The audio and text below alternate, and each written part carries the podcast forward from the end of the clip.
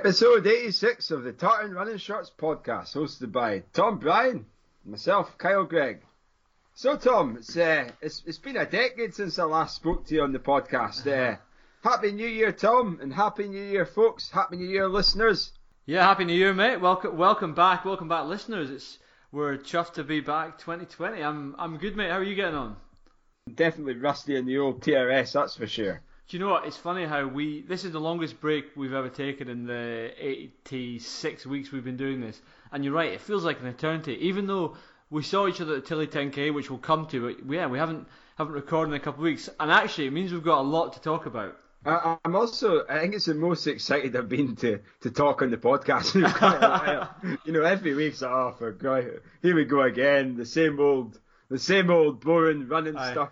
But maybe not boring to you guys, we hope. But certainly, it's it can be a little bit laborious for us sometimes. But talking about rusty, you know, being a little bit rusty. What's that on your face? That rusty look you've got there. What's that? Your face is twice the size on the outrageous on the podcast. Is that another a wee beard for the new decade? Is it, or is that something that you're sporting for? You know, potentially transitioning ultra running. yeah. I never thought about that. No, this is the. Do you know what? This is a bit sad. But a few years ago, I did beard for bairns, which is grow a beard from Christmas Day till Burns Night. And anyway, I did that, and I ran reasonably well at the marathon that year, and did it the next year. Ran well and PB'd again the marathon. Didn't do it last year. Did I PB at the marathon last year? Nah. So I've decided that is my superstition, that I need to start the year with a beard to PB over the marathon. So sure enough, I'm going to see this till the end of January, and then we'll see if it continues. But I'm quite enjoying it. I actually did my first run commute of the year today, and it was -1°C.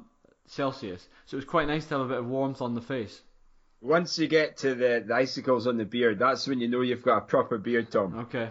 Yeah. And I'm sure you beardy guys out there, maybe girls as well, will reckon... We'll understand the icicles on the beard. So, yeah, if anyone's, this is another shout out to the listeners. If anyone's got icicle beard pics, send them through to TRS and we'll share them.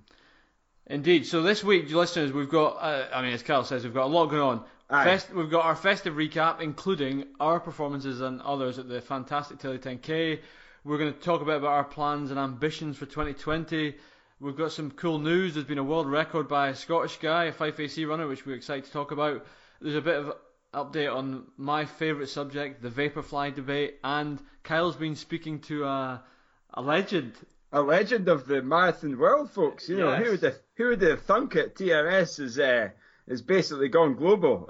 We've got the Olympic marathon bronze medalist, the legend that is Charlie Spedden, on the show to talk all things running and to talk about his book that he, From First to Last, that he wrote a few years ago, and his new one that's coming out, Stop Feeding Us Lies, as well as a little bit of his running back in the day as well. So it's really exciting. It's, you know, a New Year special that I'm sure they would call it in other podcasts, eh? Absolutely. So where are we going to start? What have you been up to in the last couple of weeks? How is the Kyle Greg Christmas New Year gone down? I'm going to be honest. I mean, I wasn't smashing out 90 to 100, 80, or 70, 80, 90 or 100 miles. That's for sure, Tom. I was just enjoying my festive season and just enjoying my first Christmas with the wee man. You know, the wee man Logan. Yeah, so it's been a little bit running here and there, but nothing serious. But it's the 9th of January, folks, and I realised I've got a marathon. I've got a marathon in three and a half weeks. Of course. The Tallahassee Marathon. Both Debbie and I are doing that one, so I should really start getting some marathon-specific training in. But yeah, I mean, I've been doing a run more or less every day, but nothing. Doing the key sessions per week to get a bit of speed. And do you know what, Tom? I've got a little bit of speed in the good old ultra running legs these days. Nice. I'm starting to find it a little bit in some of my training times, my rep, my interval, my mile reps, and pace per mile or kilometre. I know you shouldn't always look at that, but it's been a good comparing it to you know, a couple of years ago when I was running 31s and sub 31s, I'm not getting, I'm not too far away from that. And I suppose that was recognised at the Tillie 10K, and you know, and that, okay, I was about, you know, a minute and a half, just over under a minute and a half off my PB, but I was happy enough with the low 32 time, and it's a good benchmark for what's to come, I think, and you know, continuing working on the speed, and hopefully that'll transition into the marathon and the ultras that I'll do later on in the year. So I'm pretty happy with how things are going. I'm not going to lie, Tom, a bit like you, I've been having a few beers and, you know, and wines and ciders, you name it, lots of mince pies. I haven't been shy of, you know, putting a little bit on the good old waistline, that's for sure. Quite right, you're quite right. You've got to, it's Christmas only once a year, you've got to enjoy it. Exactly. So what about you? Do you know, we had a lot of travelling, which was, but it was good, saw a lot of family, friends, so we had since we last spoke, we had down, Fee's parents live down in Cheshire, so went down and visited them, which was nice. Got a couple of good runs in around Cheshire. Did the Northwich Park run, which was my first kind of... So actually, I should probably lead with, compared to last time I spoke to listeners, I'm training again, which is cool. Yay! Which is fantastic. So I had, you know, it wouldn't be Christmas without a couple of park runs, so it was really good. We went down the weekend before Christmas, went down to the Northwich Park run, won it, which was pretty sweet. So...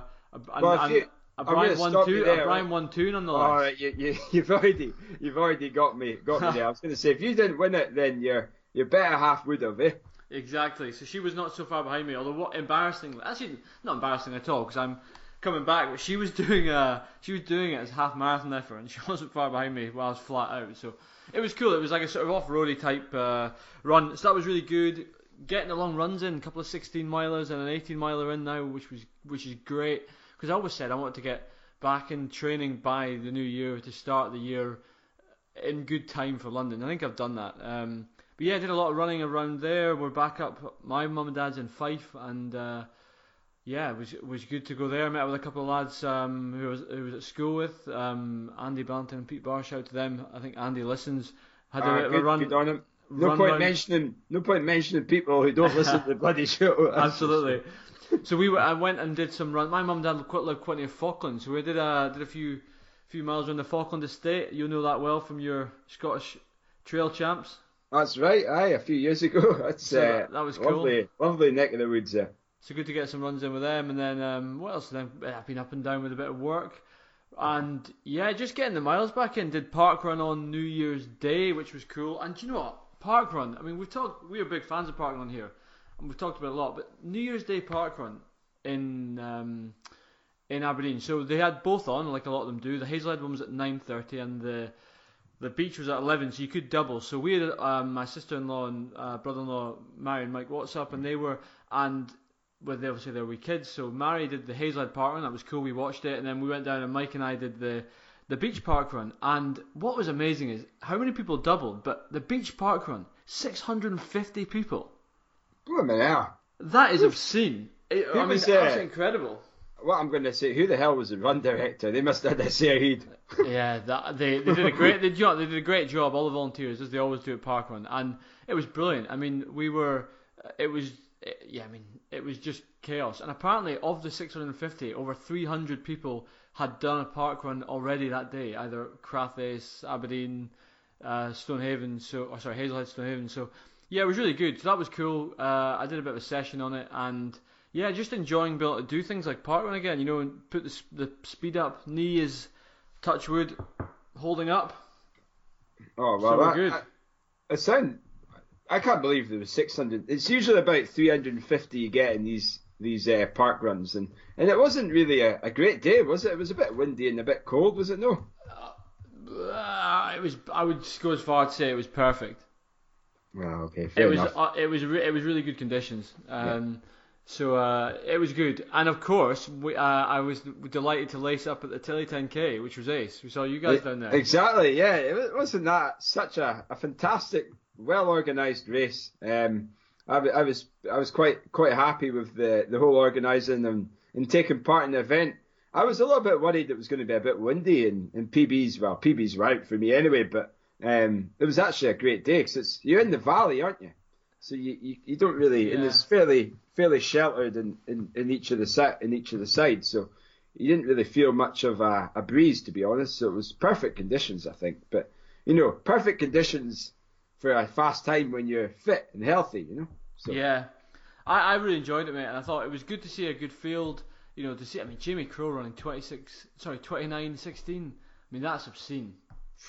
Do you know what? I'm so glad he ran that time because he was about a minute away from me in the first mile. I thought, oh God, I hope this guy's running a 28 because I feel like I'm running a 35 at the moment. The way the way he was running. And Grant, a big shout out to. I know Grant Sheldon's he's a regular TRS listener and he's also one of the interviewees. And he had a great run as well. And he did. He's not been. I think he's had a few injuries, so to get a sub 30.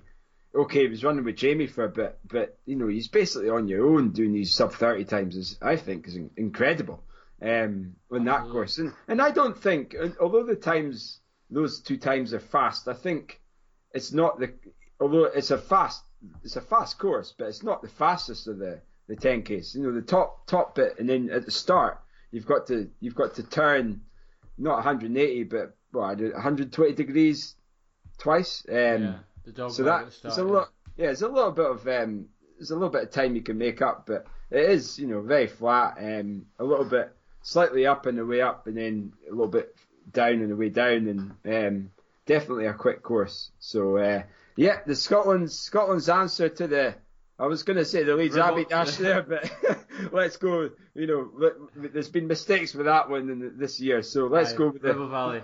Ribble Valley 10k. So there you go, folks. If you want a fast time next year or this year, at the end of the year, burn off the mince pies, get yourself over to the Tillie 10k at the end of the year. So to give it its full review, I mean, as Kyle says, the course is quick, which is great. First and foremost, they get the race right. It's a quick course. You can run a good time. Well marshalled, no question about that. The dog leg at the start, they know that they need to do something about that. But that aside, great course. But the whole event thing, you get a really cool medal afterwards, which is great, which I'm now using as a coaster for a pint glass.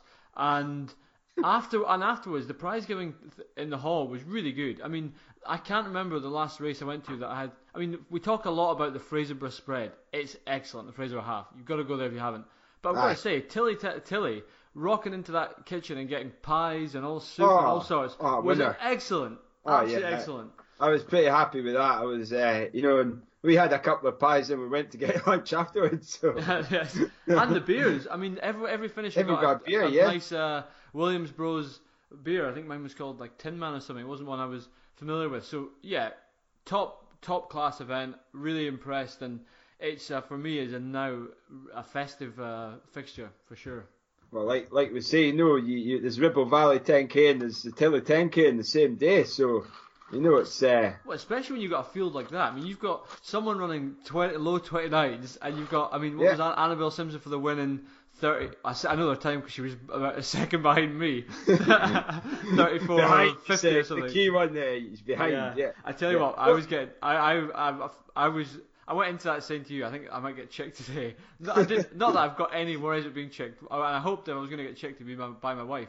But I actually managed to hold off. So the takeaway for me there, fortunately, the 6 weeks of no running I did, the damage is not quite as bad as I thought. I'm not in as bad a shape as I thought it would be, which is quite a relief. So, yeah. So in general, are you happy with how it went? Okay, you were off your PB, but, you know, you seem, what I'll get, you know, I spoke to a few folk and they were a little bit, you know, there's always mumbles and grumbles about times and I didn't achieve this time. And but do you know what? You know, you were probably one of the most positive, happiest from your time. You're pretty happy with your time, given that way you are. And I was I was impressed by your ethos, Tom. To be not anywhere near it, but just glad that you're running, glad that you're racing. And enjoying the whole experience. I think people forget about that. People forget. People will be listening to this right now. I was speaking to Rankin Lascelles, and saw him in my run earlier, and he's been injured, and he just wants to get running. He just wants to. You forget how good and how refreshing it is to be running, regardless of your fitness level, and that's something that I'm certainly fortunate for. Even if I'm not running well. just to be out running, it's just you know, I'm lucky to be doing that and grateful for it too. The thing about the Tillie 10K is the way I looked at it is it was December 28th, so the week before that, all I'd done was eat and drink. And then I did this partners and stuff. It wasn't exactly something I was on my mind and race strategy and stuff. If you know, to go, it is what it is. It's a great event, but it is also just I think it's a great race. It was really good to, shout out to James Callender, who's a listener from the Westies, and he went out and he was in my sights all the way, and I caught him, and he gave me a worry TRS shout, and we had about a kilometre of just like neck and neck pushing the pace, which was good fun, and that's what it is. It's good fun racing, and okay, I was pleased. I went in thinking I want to go under 35 minutes. And I paced it well, pushed on second half and did that. So I think sometimes folk maybe just need to have an expectation check of what are you going into that race for. If you're going into PB, great. But if you've just been eating, drinking, your Christmas, you've been off the boil, have a think about what you're there for. I mean, the goals, surely the main goals are coming in spring. I mean, this is, I thought it was, so I agree with you. A couple of folk I saw grumbling, I was like, come on. It's just enjoy it. It's good fun. Exactly, yeah. And and a big shout out to Fiona. She had a great race, and she did. coming second there, and not quite beating the lesser half, but and my wife was running too. I was quite happy. She did a great run. She was initially when you look at your PBs, you go, oh no, I'm not near my PB, but I think through time Debbie understood that. 38, just over 38 minutes and 38 flat, I think, and she's just had a baby and just to be running, and I was impressed by that, and I think her pelvic pain when she was running that got to in the last sort of halfway down in the last bit, but yeah, pretty happy with both the better halves, Tom, I think. Absolutely, and I thought they both ran really well, and what cracked me up afterwards was speaking to you in the car park. And you're saying, oh yeah, Debbie's not quite sure about how she feels about her run. And you're like, bloody hell, she was fifth, same position as me. Yeah, exactly. and I'm like, God, and that seems to be the case in most races. And she's a triathlete. This is my bread and butter. Is running, and she's come in the same position I am. So a wee bit of friendly rivalry, I say. Absolutely. So it was. It was all good. What else? The other thing I was going to ask you, right? So we're now into the new year. Have you got any New Year's resolutions, running related or other? Do you know what, Tom? I'm going to be honest. Nah. I couldn't be honest. I couldn't be honest making resolutions. So that was that, Tom. I was just like, nah. But do you know what? Just.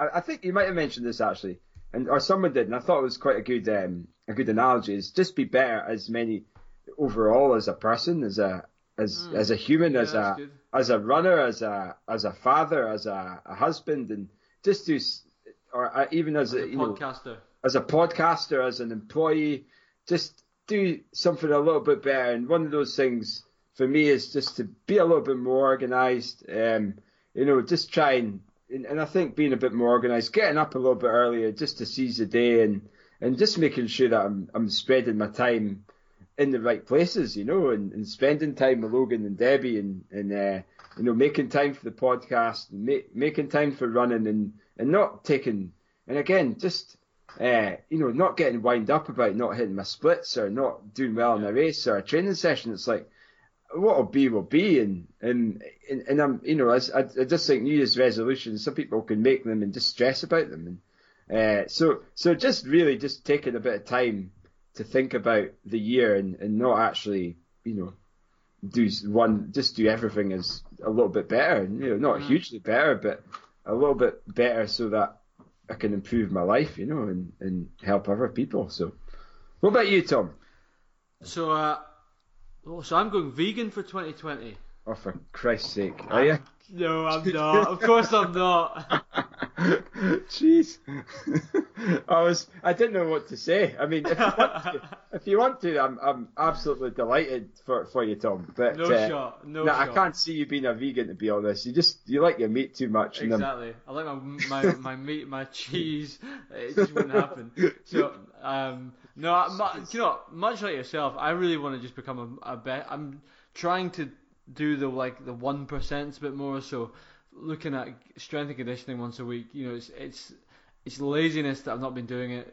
So I was in the gym today, and just to try and focus a bit more on sort of being a bit more rounded as a runner, you know, and getting back to consistency. You know, that was, I mean, I think I've got a pretty good running work-life balance, so I just want to try and keep that up. And I would say the bit that I need to work on is strength and conditioning. So a bit of that, which for sure, and you know, little things like some of these, I don't like this phrase, but life hacks. You know, things or running hacks, if you like. You know, a number of people we've at the TRS running injury prevention. Some of the guys like Chris and Rod and Kirsten were talking about, you know, where they do things like. So since then, I've started when I brush my teeth, I do 1 minute single leg on each side, brush my teeth in the evening, and then in the morning I do like 50 calf raises when I brush my teeth. So I'm now using my teeth brushing lost time to do stuff, and you know, just little things like that, just to try and be a bit more mindful of keeping on top of it and not just being lazy. Do you know what I did today? What I started doing, and this is maybe where we're coming into. Yeah, let's do it. I'm a little bit like that too. Now I understand that my left hip's still giving me a lot of issues when I'm running, and you know, when I'm doing some easy runs, I always feel it. Some long runs, I'm feeling it. And I've had it for, I keep rambling on about it. I've rambled on for the last year or so. But today I was like, right, let's do some, you know, let's try and strengthen this leg, do some mini plyometrics. Mm-hmm. So just while I'm at work. So I went up the stairs today, Tom, and I did some single leg hops on my right leg. On my right leg, which is absolutely fine, can get up the stairs no problem without needing to take a breath. So much more power going through my right than there is in my left, which is interesting because when you run, you're only running in one leg at a time. Mm-hmm. So there's a clear imbalance in terms of power from both legs, which I need to address quite soon, to be honest. So I went down the stairs again, right? And, you know, I'm not holding on to the rail or anything like that. You know, in your line of work, you're always told to hold the rails and stuff when you're going up and down the stairs. Now, you know, I get why. We don't have that rule at ASV for obvious reasons. We're a sporting facility and, you know, we don't take things, health and safety, as seriously as perhaps you guys do when you're going up and down stairs. Anyway, get to my point. So I'm hopping up the stairs in my gammy leg. You know, not holding on to the rail. Oh, no. I get halfway. Boom! He falls down. Oh, smack no. Down. Who comes down the stairs? My CEO comes down the stairs. I'm lying there. Oh, he's like, no. Yeah, right, Kyle. I thought, I'm fine. I'm just doing some single leg hops up the stairs. And that was that. You know, I was a little bit red faced, but I tried, Tom. I tried, but just in the stairs. You know, in the back of the facility, they're not very kind to be fallen onto. They're quite sharp. Ooh. So I got a couple of bruises on my hands, but other than that, I'm fine. Another mishap I have, right? Now this is so listeners, Tom, you as well. Have you ever bonked in an easy run, a 5 mile run? I bonked today, like, you know, 5 mile easy run. Get to about 3 miles, going bloody hell. What the hell, but it's not like I haven't eaten. I've had lots of food and drink and stuff. And I bonk in a 5 mile easy run. I was going about 7.5, 8 minute miles. I wasn't going fast. And what happened after you bonked? You just couldn't keep going? I stopped, had a little breather, and then I ran back down. Have you ever had that before? I've had the I can't be arsed before, but I don't think I've ever had a bonk. I mean, it wasn't like a major bonk, you know, I'm sweating, I'm lying there, I'm shaking. It was just like, God, I need to get home, like, you know. Oh, dear. Well, so hopefully I'm okay, but Jesus. Yeah. It was a little bit, I mean, it's happened a couple of times, but I'm just wondering if, you know, you can run just over 5 minute miles for however, 10K or something, and then all of a sudden you can hardly put together a 4 mile, 8 minute run, you know. Well, better that happens now than it happens in like your marathon 3.5 weeks time. Well, this is true. So I think I need to do a bit more than 5 miles a day. That's for sure. But I am doing a little bit more than that. I must say, I'm probably doing about 70 miles a week in the last couple of weeks. So nice. So that should get me through, I think. So we'll see what happens, I suppose. So anyway, I did my first run commute of the year today. Did you go through the forest? I did, yeah. And you know what, you're running through. You've run through the Alps at night with a head torch. I mean, this would be child's play to you, but you let's correct that. I've walked through the Alps and with a head torch. No, you were still running at that stage. It was like the first night you were running. The second night you weren't. That's true, yeah. So one night I managed to. But I'm running through the woods at the sort of 6:30 in the morning, and there's like either any noise of like a bird or a deer runs out in front of me, I'm just shitting myself. Like, you know, it's like you're like, yeah. So you have a head torch. Yeah, I had a head torch, but it was like, it's just that sort of when you get right in the middle of the woods and you're thinking this is just like there's nothing there except like you look, you know, your head torch reflects all the eyes inside the woods. How the hell do you think I felt for 30 hours in the Alps myself? Oh, pass me. Like, I still don't know how you did that. I think I said this, but I'm sure that the grass, I was hallucinating, the rocks were starting to move and the grass was like waves of it was like waves and stuff like that. It was crazy. Wow. The things it does to you. And that was at night, so I think the head torch, the movement of the shadows, and I think that had an impact on my perception of what was in front of me, but bloody hell. But that's a good point. So any listeners who's and let's ask this question to you, Tom. Are you going to be doing the UTMB this year? Because entries are open.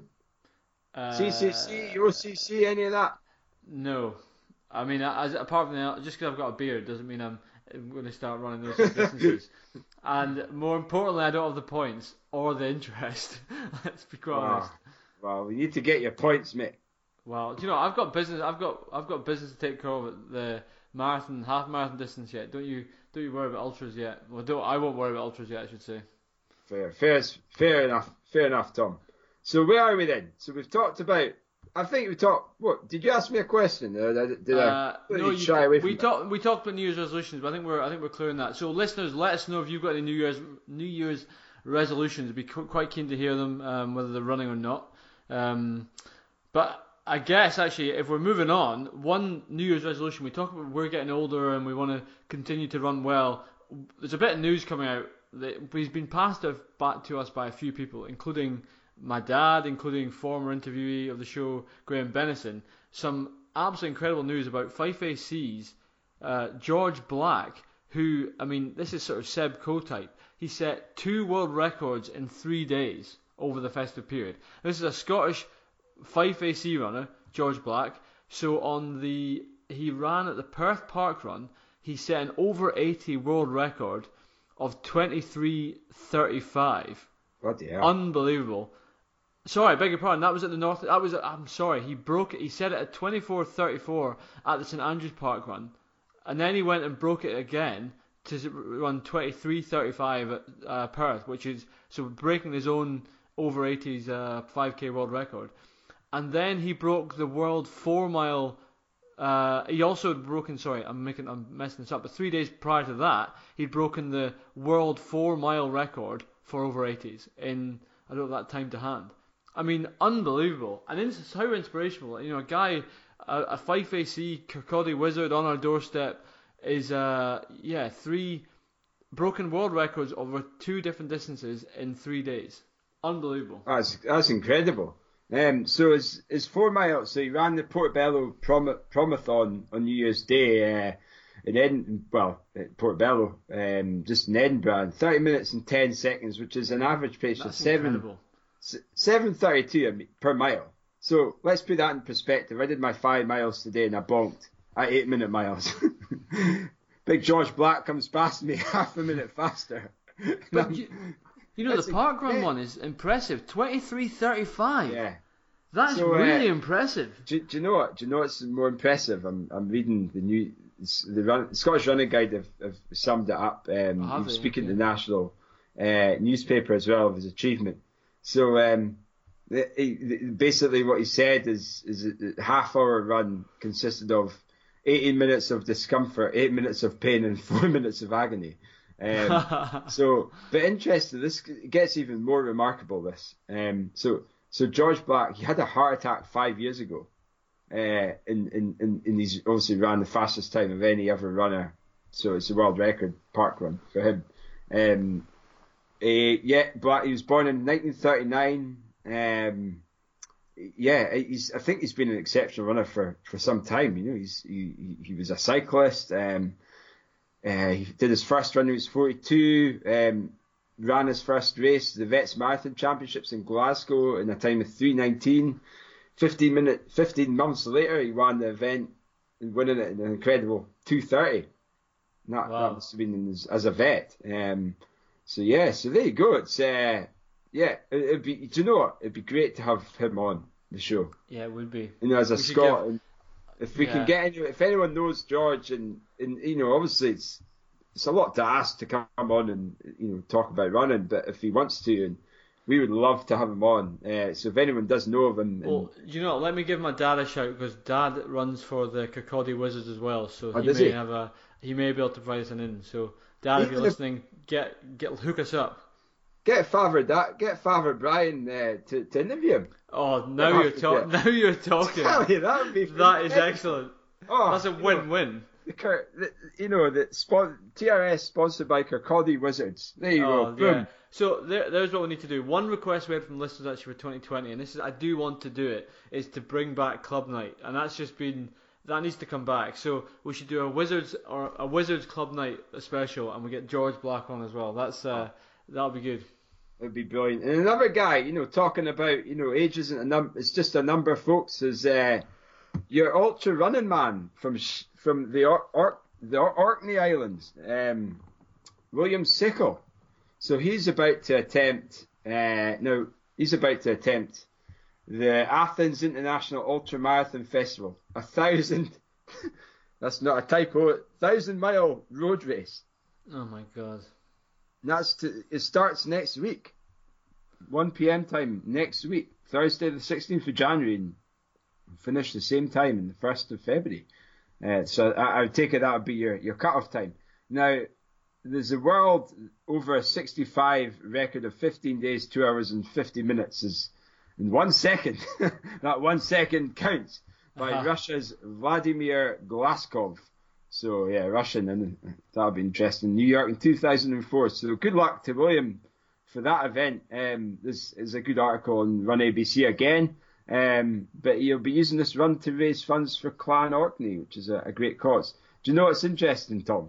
The 1,000-mile road race, it's going to be held in a 1-kilometre loop. Oh, that's over 1,000 laps. 1,000 miles. No, yeah, it'd be over 1,000. So 1,600 laps.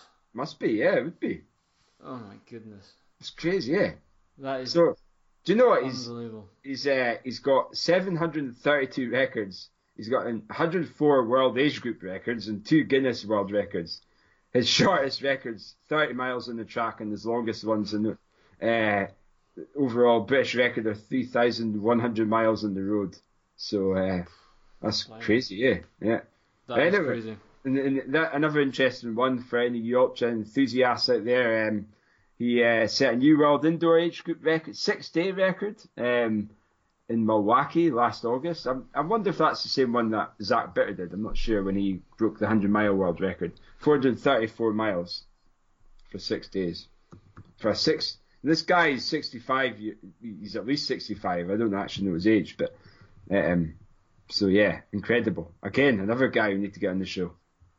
So unbelievable. Anyone knows William, and you know, if he would like to come on the show, let him, you know, certainly get in contact. It'd be great to have him on. So yeah. So there you go. Moving on, the other last bit of news that came up on the radar at Christmas, and I want to talk about this because I've had a debate with a few people about this, and you know, we've talked about it. This is a subject that's been on the radar a lot in the last 6 months. TRS talked about it about 18 months ago, so it's not new to us, but we love talking about it. Is the Vaporfly Next Percent debate. Now, there's been some articles over Christmas period, and a couple of things I've read on Let's Run, that apparently IWF are braced to, they're about to rule on the legality of these shoes, and apparently the insider news, and again this is just an article so maybe BS, but they're talking about setting a limit on the stack of the shoe and limiting it at 36 mil, which coincidentally is the stack height on the Vaporfly, the next percent.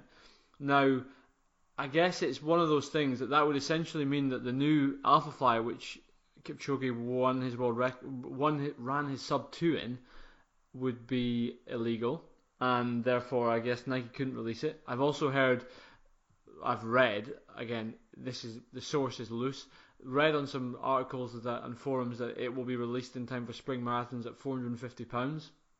£450 for the Alphafly. But Jesus. Again, if they surely if, so anyway, my question to you is, what do you think on that? Where do you think the line is? Because at some stage now, someone needs to draw a line. Or do we just say, let technology take us forward? You know what? Oscar right, Pistorius shoe, fill your boots. Right. Let's assume that this Alphafly gets released, right? And it's in the legalities are that it's not a fit for purpose. It's a shoe that's banned from races. I tell you what, some people are going to be wearing it for races, and you're going to be running past these people with Alphaflies on, going, "You cheating bastard, get those off your feet."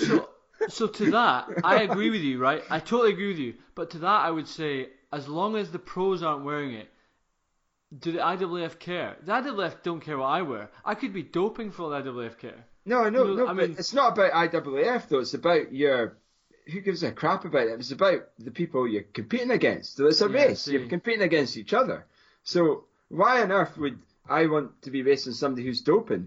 Even if I don't really care what they think. But, but you don't know that. You're at the moment you're going into races trusting that folk aren't doping. But when it comes to the trainers and someone's wearing an Alphafly and it's beyond the stack height, then I'll be giving them my tuppence worth, and I won't be the only one. I'm sure there'll be people out there who'll be doing the same thing, and if that's the case, and they're still selling the shoes, to an illegal shoe for races, it's going to cause a lot of it's gamesmanship, isn't it? It is. It's not even that. It's cheating. I mean, you're cheating if you're wearing a shoe that's illegal. It's like riding a bike during a race. It's the same thing because your shoes aren't legal for the race. But what my problem is that the IAAF have been so slow in this. So now the problem is, I would have rather they came out and said yes, it's okay. I know they've kind of just done nothing, and now we're in this position where the shoes are moving quickly, and you've got some people in the sport who will say wearing an X% is heresy, and you're cheating. Now, if they rule that 36 mil is the limit, which is in line with the X%, again, that annoys me because basically Nike are dictating the rules here. And it's not just about Nike though, is it? It's all the other brands are trying to play catch up, and so they're producing shoes that. I think the argument isn't just about response to Nike. Yeah, it's not just about the Nike Vaporfly anymore. It's about all the other brands are going to be in this predicament.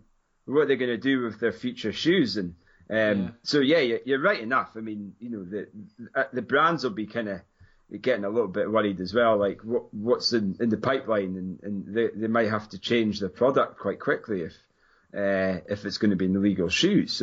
So just a question on that. I mean, I haven't really read the article that well, but maybe you have. But so the 9% is that going to be banned, or is that going to be still within the limit? Or? Well, this article speculates that 36 mil may be the stack height that they draw the line at, which would basically mean they're saying the next percent is okay, but beyond that, we're not allowing it. Now, that actually only deals with the cushion. Now, I believe the cushion, I think most people seem to feel that the cushion is the main benefit in a marathon. The plate is a different question, I guess. And it's going to be really interesting because now more and more and more people are wearing them. There's a real sort of, I don't like it when I go on, I was or I'm a runner, and see some moron saying, if you wear an X%, you're cheating.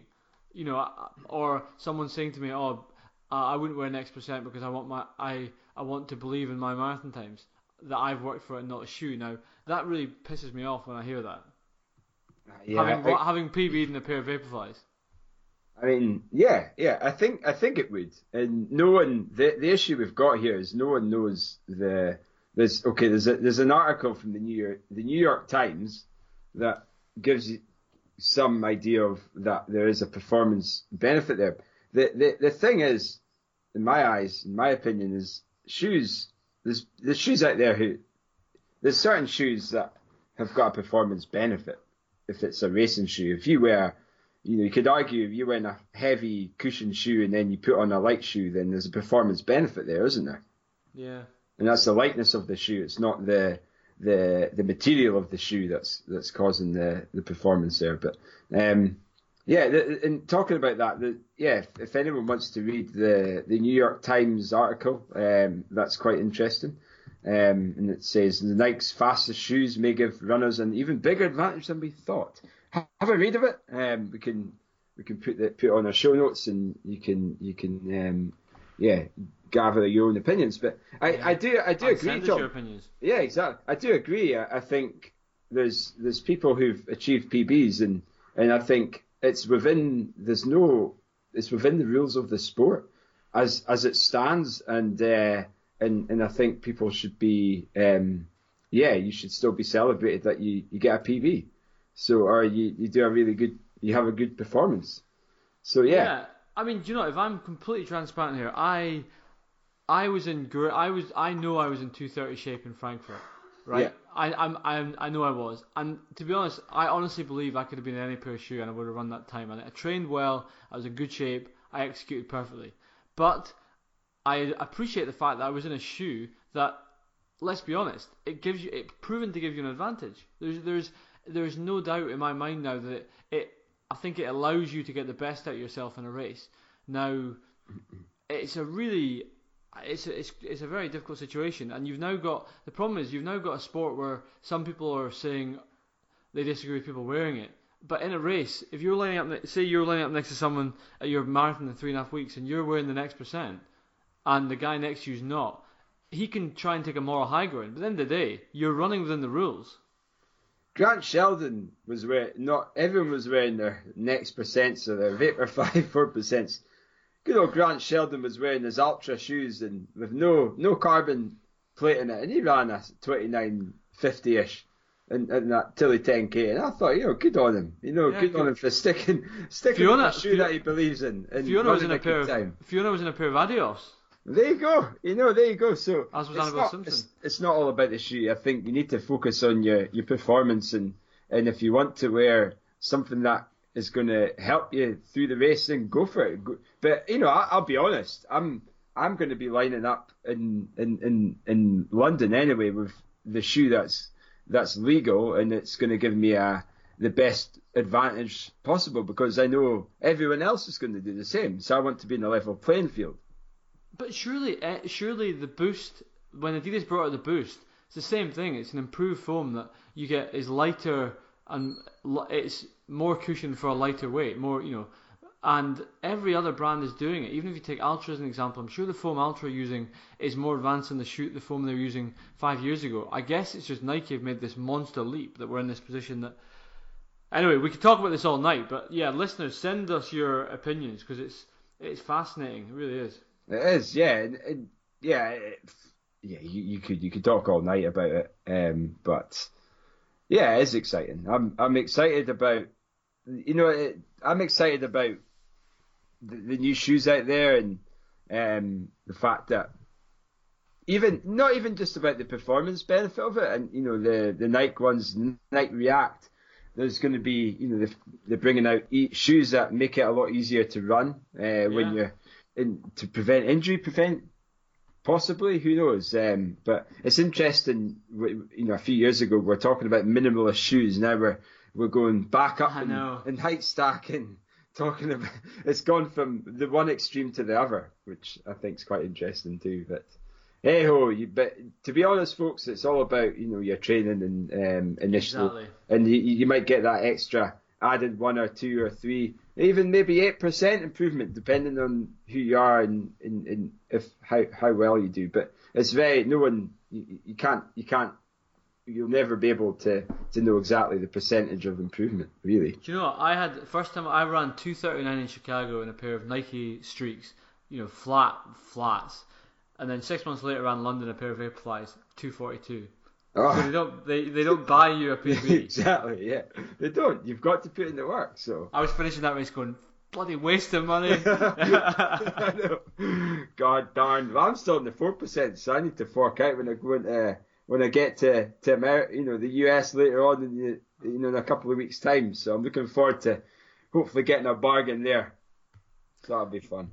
Nice. Anyway, right. So I think we're going to move on to talking about Vaporflies and all that. We're going to move on to some performances, some results that that have gone through and come about through the festive season. So the first one, let's just round up the Tillie 10K, will we, Tom? Let's do it. So we talked a bit already. In fact, you want to go for the results? I've got them right in front of me. So we had our man, Central Athletics Club, new championship record, course record, Jamie Crowe, 29.9.18 chip time. Boom.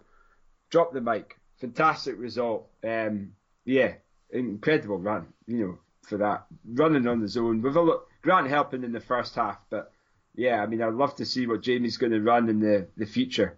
It's just an emerging talent, really, and he's quite young as well, so great result from Jamie. Grant Sheldon not too far behind, exactly half a minute behind, 29.48, so fantastic run. Grant's been an interviewee of the show, so look back, have a listen to him. Great guy, fantastic triathlete, and it'd be exciting to see what he's going to be producing in the world of running in the triathlon season too. So we had our man, again, another interview of the show, Al Hay, 30.59, sneaking under the 31-minute barrier. Nice. It's a great result for Alistair. Then, and that also rounded up the Central Athletics, the Yellow Train, getting the team prize. So on the team prize, I'm just going to put it out there, right? Feedback to Tillie, and I think a few of the organisers listen. We loved the event, great going. Why on earth is there a team prize for men and not women? Now, I'm saying that biasly because the Metro ladies smashed it. But secondly, I mean, it's 2020, guys. This is this is an equality world. 2019, get it right, Tom. Well, it was 2019. But anyway, for the 2020 event, you need to have a male prize and a female prize. Because I'll be honest, our women are a bit ticked off. Because I know the claim will be, it was a general team prize. But that's nonsense. Because who's going to be... I mean, when you've got men running 30 minutes, you might as well just not have a women's team prize. So that would be that's our rant for Tillie. Well, maybe they just forgot to give it out. Well, maybe they did, because they had prizes for every other category. Exactly. So every 5 years. I had plenty of prizes while I was waiting for it. Yeah. So what I will say is, give them the shit sandwich, Tommy. They had a lot of prizes for a lot of age groups. So they did, and that was excellent. Yeah. Yeah. So I think maybe it was just an oversight, but I'm sure they'll report back and let us know. So. So we then, in the female side, we talked about Annabelle Simpson coming just behind Tom. Tom, I'm going to give you a due here. She was 9 seconds behind you, so it wasn't a second. Yeah, I only went past with a mile to go as well, so I closed pretty well. So there you go. So give yourself a little bit of kudos there, Tom. So Annabelle Simpson, great run from her, new course record yet again, 34.55. Fiona Bryan not far behind, 10 seconds. Just behind Annabelle in 35.05, and third place was our Metro as well, 36.35, Claire Bruce. I think that was the season's best for Claire, so good result for her. And and that finished off the Metro ladies getting the team prize, as we say in our eyes. And exactly. That's supported by Nicola Gold, who had a good run at 37.26, as well as Debbie, just on top of 38 as well. So there you go. So what about what's other results we have on the show? So Ribble Valley, which is a renowned quick 10k at the end of the year, and as I click on the results, for some reason it's given me the 2018 results. Give me 2 seconds. Ribble Valley there was a couple of really good Scottish performances down there, and it's one of those races that if you can be bothered, if you want to, if you're prepared to travel at that time of year, it's worth doing so because it is quick. Is that what your personal best is, Tom? No, my PB is at Brian Goodwin 10k.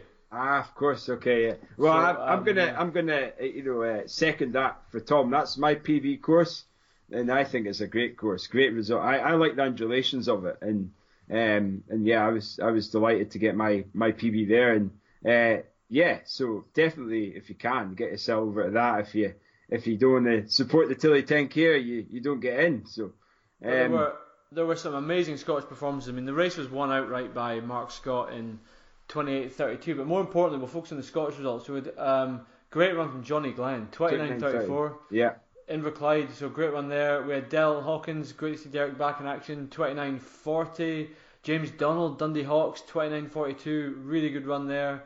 Moving down through some of the Scottish names, we had Dougie Selman, 30:32. We missed out one. Tom Martin. So this, of course, yeah. This, for me, this is probably one of the most impressive performances of the festive season in my eyes. I mean, I've known Tom from the hill running season and the hill running side of things. So for him to sneak under sub 30 is incredible, and a massive kudos to Tom for that performance because, to be honest, I didn't see that one coming, and he's supported that, he's backed that performance up, and as we'll chat about in the Portobello 4 miler, where he ran neck and neck with Grant Sheldon. So wow. he's a massive emerging talent in the 10k side of things anyway. So, I think I was going to say he's a massive emergency.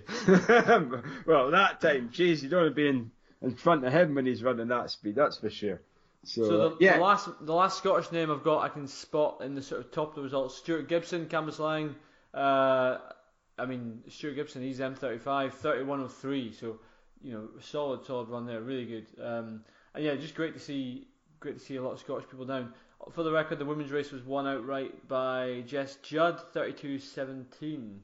And I don't actually see. I'm scrolling quickly, but I don't see any other Scottish female or any Scottish females in the top section. So yeah, well done.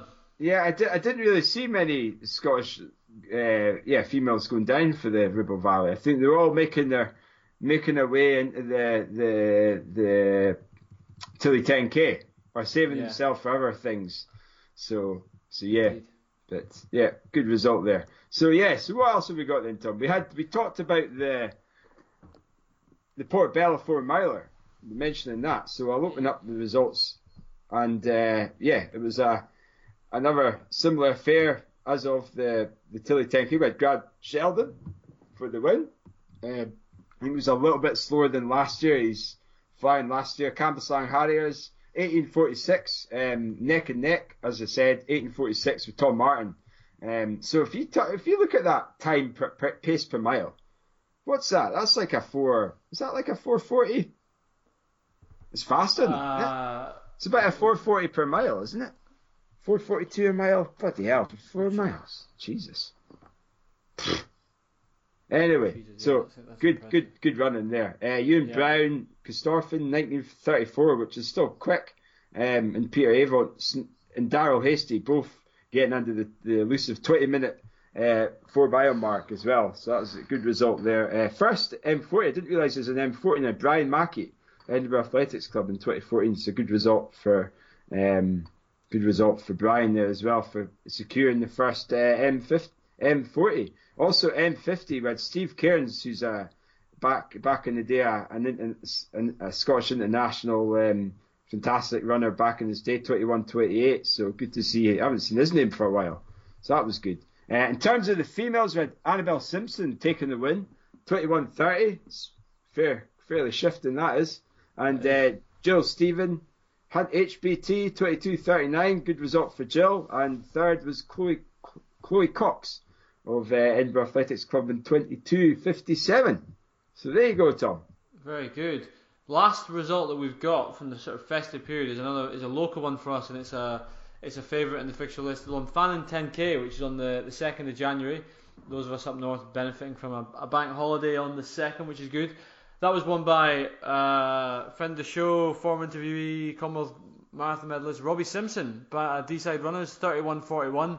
A pretty clear win for Robbie. Second place was it was quite a close one for second place, with Hamish Battle edging out Ben Ward-Runbeer 33:27 and 33:33 respectively. I love how we still call Ben Ward-Runbeer. And that, why didn't you call Rob Fat Simpson? Why is he not called Fat? Did he call you out on it or something?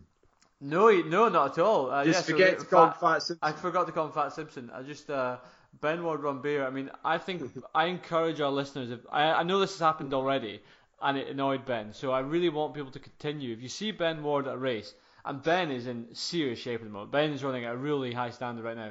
If you see him at a race, shout, "Come on, Ben Ward-Runbeer!" And if you see Robbie Simpson, as he's running a 2:14, 2:30 marathon, go on, Fat Simpson. Exactly. To be fair, these guys are Olympic standard. Come on. Exactly. Yeah.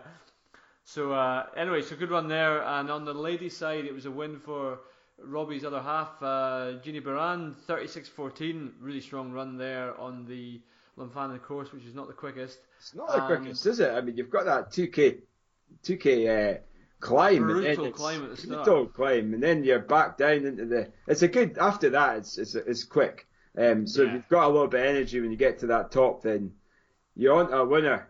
So good run from Ginny for the win. Second place was Emma Watt of JSK Running Club in 40:36, and third place was Sally Wallace, D-side runners, in 40:49. Great result. Good stuff. So, all right. So I think that rounds up all the results, does it? I just want to give one shout out. I really wanted to talk about the results of the Cyclists versus Harriers, organised by Dundee Hawks, but I can't find the results anywhere. Their own website only has 2017 results. So Billy Gibson, who came on and did the club night for Dundee Hawks on here, he was kind enough to send us information. Unfortunately, we couldn't go down, but I would love to talk about it. So Billy, if you're listening, or anyone from Dundee Hawks, send us the results, because I'm on tenterhooks to discover if it was a runner or a cyclist that won it. Well, talking about runners now, I think we're on to the interview that I'm sure many of you have been listening or waiting for, although you can just fast forward it to the interview. Charlie Spedden. So I was absolutely delighted to talk to Charlie Spedden. So if anyone doesn't know who Charlie Spedden is, he back in the 80s, he was a fantastic athlete, and he's currently still is the third fastest marathon, I think the third or fourth fastest marathon runner of all time in the UK. So Spedden was fourth in the 10,000 metres, representing England at the 1982 Commonwealth Games in Brisbane in Australia, and was England's Amateur Athletics Association 10K champion in 1983 in a fantastic time, 28:08 back then. And his first marathon was in Houston Marathon in 1984, which he won, and he's followed that up in 1984 by winning the London Marathon in 1984 and also securing a bronze medal for the GB team in the marathon in 1984 Summer Olympics held in Los Angeles, and he was just 2 seconds behind the silver medalist John Tracy. So this fantastic interview. He got his personal best English marathon record, which stood until 2014, until Mo Farah broke it, 2:08:33. Finished second behind Steve Jones that year in London, so it's been great to chat to him, and he's also talking about his book. Now, I think at the start of the show I said his initial book was called From First to Last. Now, Tom, you didn't call me out on that. It's from Last to First, his book, which is all an account about his running, so apologies for that.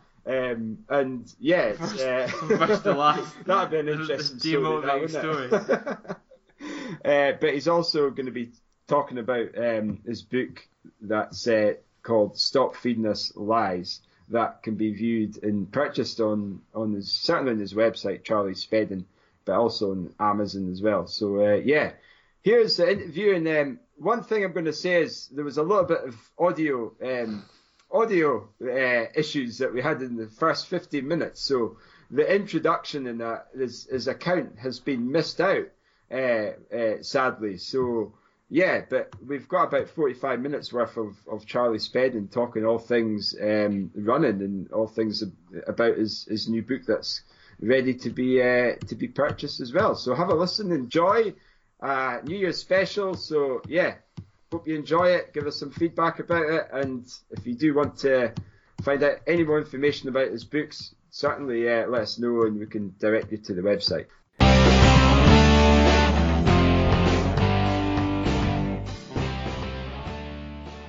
Why did you decide to write it? I know you're as a pharmacist, so was that one of the reasons too? Just combine it with your life as an athlete as well as.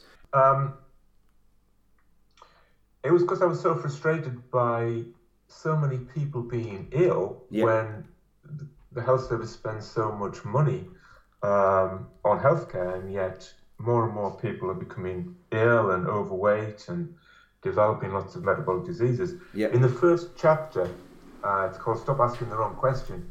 I talk about how we've just had a general election. Politicians are always saying, "How much money should we spend on the health service?" We will. Uh-huh. They all brag about supporting the health service more than other parties, and how much will we spend? And I say, asking how much to spend on the health service is the wrong question. They should be asking the right question, which is why are so many people ill? Yeah. Okay. Because you wouldn't need to spend loads of money if very few people were ill, but loads of people are ill. Mm-hmm. So the book, that's the first chapter, is about that. And then I go on to talk about why so many people are ill and why that's linked to all the misinformation and conflicting information and bad advice we get, not just in the media, but actually from the health authorities. Some of it is proven to be wrong, but they continue with it. So it's fairly controversial, and it goes against a lot of medical consensus, but I provide all the references and information you need to make up your own mind as to whether what I'm saying is right or whether what the health authorities are saying is right. Yeah. So I hope people will be open-minded when they read it, and I honestly believe that it can help people be healthy to a greater extent than I was ever able to do working as a pharmacist. Right, okay. And I suppose, because you work as a pharmacist, you're seeing firsthand exactly what we shouldn't be doing, really, and we're not promoting. So, and you kind of, you mentioned it as well, and I'm sure you have in the book, just the benefits of salt, sunshine, and the importance of outdoor play for amongst children's development as well, and yes. Obviously that obviously from my own experience as an athlete, and probably you as well, as athletes we're always going out and playing outside, and the benefits you get from that is just huge. So tell us, what are the sort of the physiological benefits of doing that? Well, sunshine is an interesting one. Yeah. Because we're all told to avoid it completely. Now, before I say anything else, I'll stress it's really important not to burn your skin in sunshine. Yeah. That damages it and damages it long term. Up in Scotland, we won't be getting much sun anyway, so... No. Well, one of the main benefits of being in sunshine is that sunshine on your skin, without any sunscreen on it, produces vitamin D. Yeah. And vitamin D is a vitally important vitamin. We're all taught at school it gives you strong teeth and bones, which is true, but it actually does far more than that, and it's really important in the immune system. Okay. One of the reasons everyone gets colds and flu during the winter is because the vitamin D levels are down and their immune systems aren't working as well. Yeah. I'm very much a believer in eating real food to be healthy. Yeah. And not a big taker of tablets, but I take a vitamin D supplement during the winter, only during the winter. I do, because in north of England and in Scotland, you just don't get enough sunshine to make vitamin D. Yeah. So that's one of the great benefits. Mm-hmm. Another thing that sunshine does, it produces endorphins in the skin. People talk about getting endorphins when they go running. Yeah. But sunshine on the skin also does that. When people say, when it's been cloudy for 2 weeks and there's a sunny day, people say things like, oh, it makes you feel better, doesn't it? Yeah, oh, absolutely, And it literally does make, it's not just because you feel better because it's not rainy. You feel better because sunshine on your skin produces endorphins, which make you feel better, and also bright light makes you feel better as well. Yeah. There's a thing known as SAD, which is seasonal affective disorder, where people get depressed during the winter. Yeah. And the treatment for it is to sit in front of a bright light. Okay. So going outside in daylight is important for that. Also, people have found that exercising in green spaces, in other words, where there's greenery, whether it's grass or trees, or actually improves people's mood and mental health. Yeah, so lots of people who aren't runners talk about going to the gym to do some exercise. Well, you know, if it's freezing cold or there's horizontal sleet outside because the wind blows are hard, going to the gym might not be a bad idea.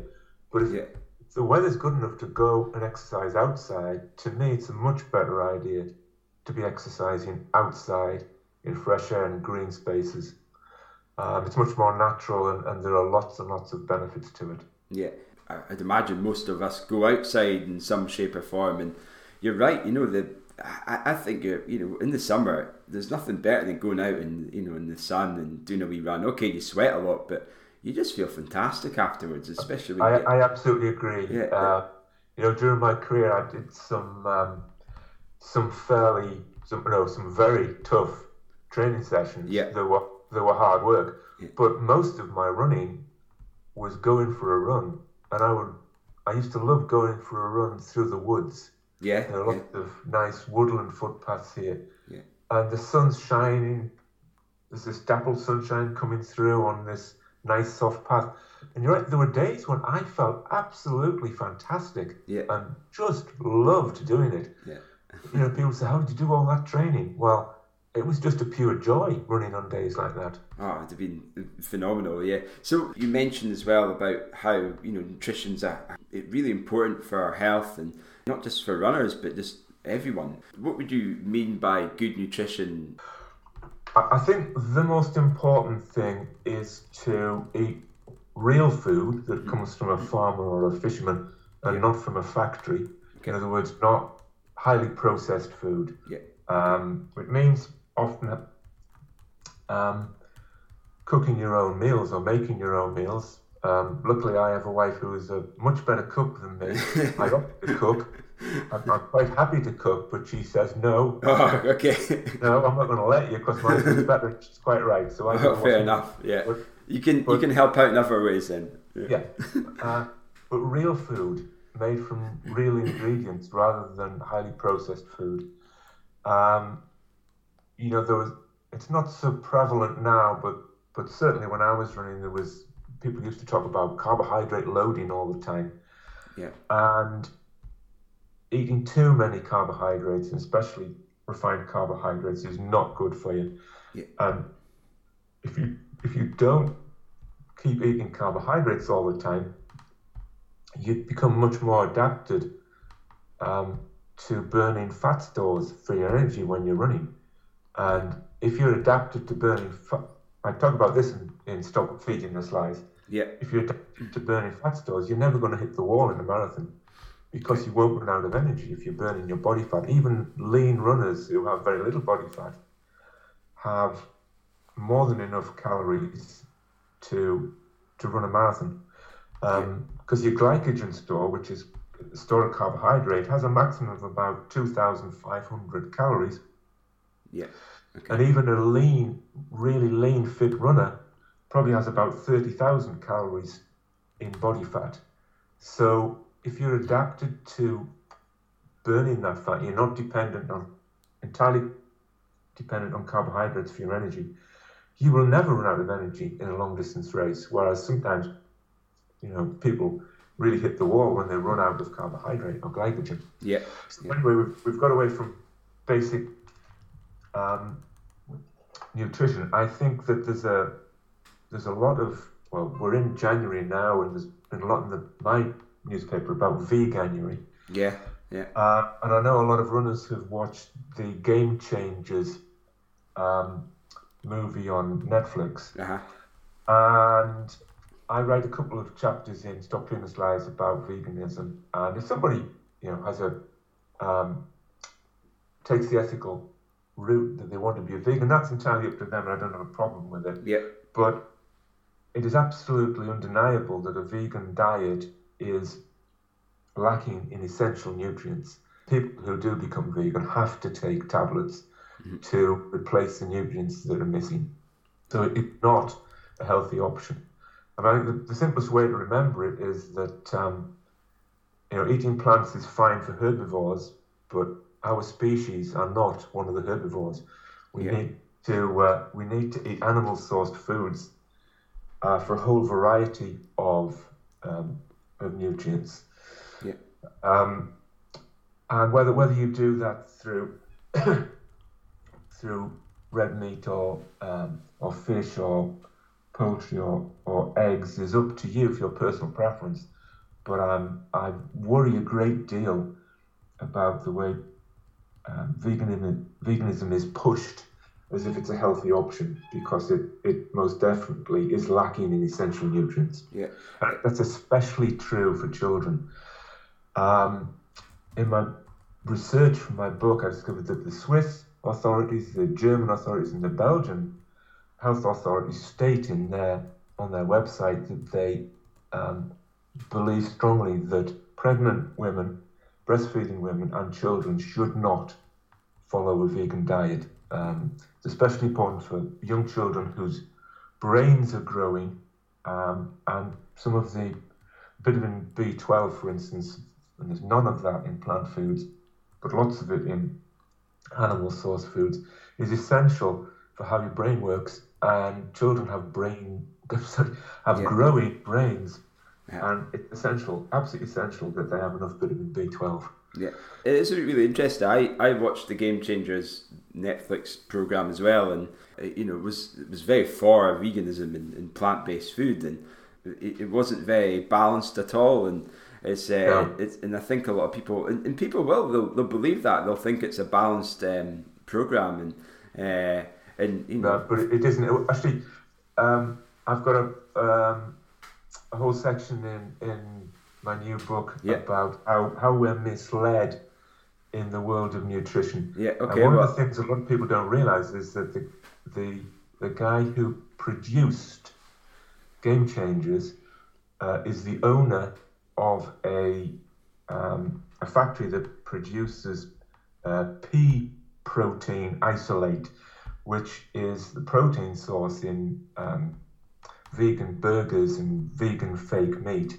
So the Game Changers was really a subliminal advertisement for the products of the company he owns. It isn't mentioned, but if he persuades enough people to eat vegan food, the products of his company will become much more profitable. Yeah. So when you start, see, everything I've done in my book, I've gone into that sort of research. Who's saying this and why are they saying it? Is the question I always ask when I see anything about nutrition. Yeah. Okay. So if you do that bit of research, you find out that he's going to benefit financially if he persuades people. So it's not about your health; it's about their wealth. There's so many conflicting things out there. Diets, not just vegan diets, but all the other types of diets you get. For me, as an athlete, I'm confused as to what's best for me to be eaten. Well, there you are. That's exactly why I wrote the book. Yeah, yeah. We are bombarded with so much conflicting advice that everybody's confused about what's supposed to be healthy. And I think it's almost like, okay, maybe someone is on a vegan diet and they're doing really well performance-wise, but that's performance. That's not really telling them about how their health is. And you know, and there's people who eat meat and you know they're doing well, and maybe their health isn't good because they're not eating the right things within their diet. It'd be really interesting to read about that too. And you know, nutrition's one of the things, and there'll be a lot of athletes listening to this going, "What did Charlie Spedden do for training? You know, how did he get to where he was?" And that's a bit of a big question to ask, but What sort of a training advice would you be, you know, giving the club level athlete to the, you know, the national level athlete? Well, I can certainly talk in general about that, but I think that the thing that I discovered in my own running career was that everyone's slightly different, and what works for one runner may not work for another. In the early stages of my career, I was following the advice of Arthur Lydiard and his incredible success he had with New Zealand runners, but which was lots and lots of slow distance work and then a transition phase and then lots of speed work. But I was so lacking in basic sprinting speed that I discovered after quite a lot of years of struggling that I needed to do some much faster running all year round, because I just didn't have great speed. But I think that for a distance runner, obviously the most important thing is to run plenty of miles. That's the basis of it all. You've got to have enough stamina and basic fitness and a fit cardiovascular system and endurance to do well. And then how you improve your performances beyond that is more variable between people. But I think one of the things I learned very late in my career, and I wish I'd known it earlier, is that the mistake I made was a mistake that a lot of people made.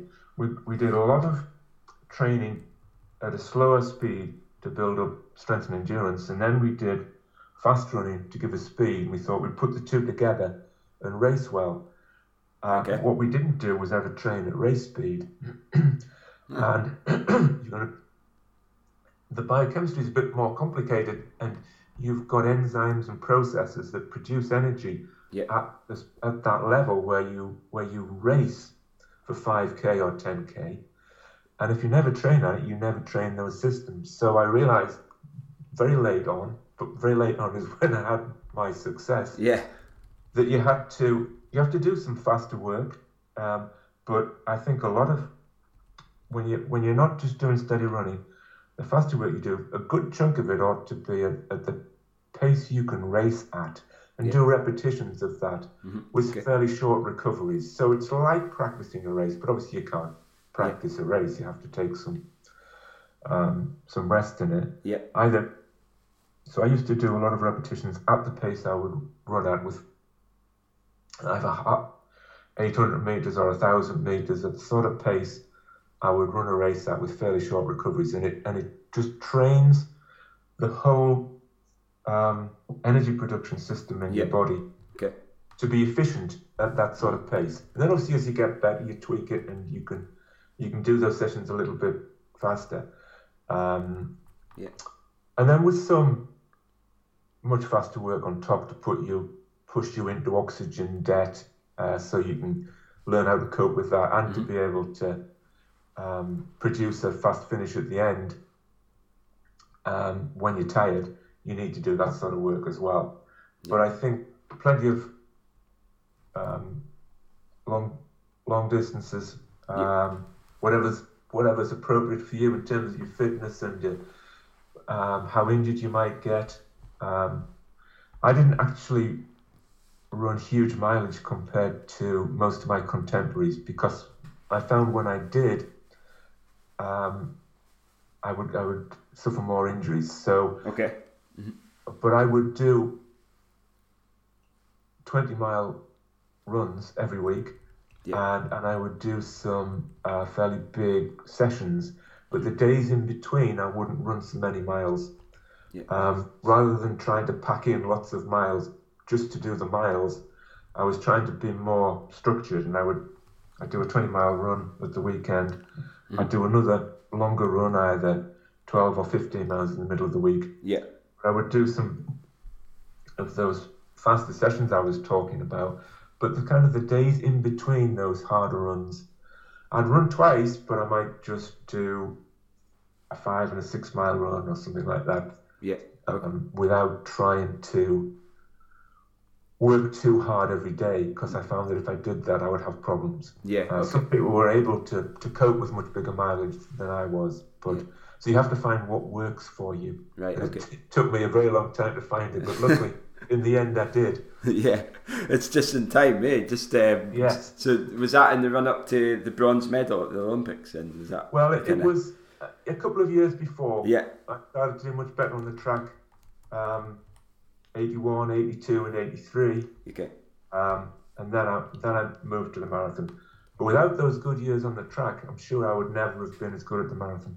Yeah, that's really impressive. It's really interesting to hear that, because I think a lot of people think, you know, you've got to run hard all the time every day, and sometimes in back, you absolutely know, not. In the 80s, you hear some of the runners doing 120 miles a week, and you think, God, are we meant to be doing that? And depending on who you speak to, they might go, yeah, you need to do that. But it's quite refreshing to hear the way that you're reading your body when you were doing your sessions. And yeah, training. I think reading your body is exactly it. Yeah. There are runners, and I know runners who thrive on 120 miles a week and run well on it. But I wasn't one of them. Yeah, I tried, and it did not work for me. But what's interesting is you did, you know, although you didn't do the mileage, you did the key sessions and the volume within those key sessions, and and you did the faster work. And so when you were doing your training, were you working, or were you studying, or what were you doing? No, I worked throughout almost all of my career. There were a couple of short spells when I took some time off preparing for the Olympics. Uh-huh. But I worked through my career, so I was training twice a day and working 7.5 hours a day as well. Jeez. I mean, and that's the difference now, you know. I mean, you've got some of these athletes that were running the times you did, they're full time, and you were working full time and you're training full time basically. It's just incredible. I think it's so inspiring to hear that, and I suppose probably, you know, I'm putting words in your mouth, but the bottom line is, if you want to do well, you've got to put the effort in and structure your training accordingly. So how did you find that, you know, because a lot of listeners will have jobs and they'll be studying, and they've got a lot of, you know, kids, and how did you make it work for you? You've got to be organised, and so I would do a short run in the morning. I would either do that before I went to work, or I would do it in my lunch hour at work. I did get an hour off. Okay. And you had to be pretty quick, get changed as fast as you could, run for half an hour, get back, shower, quickly eat a sandwich and back to work. And then I would run at night. But at night, I would get home, and I had this rule: I wasn't going to sit down when I got home. I would go in and I would simply get changed and go out running. If I sat down, there was this great danger that I would find excuses not to go out. So I never sat down at all. I would come in.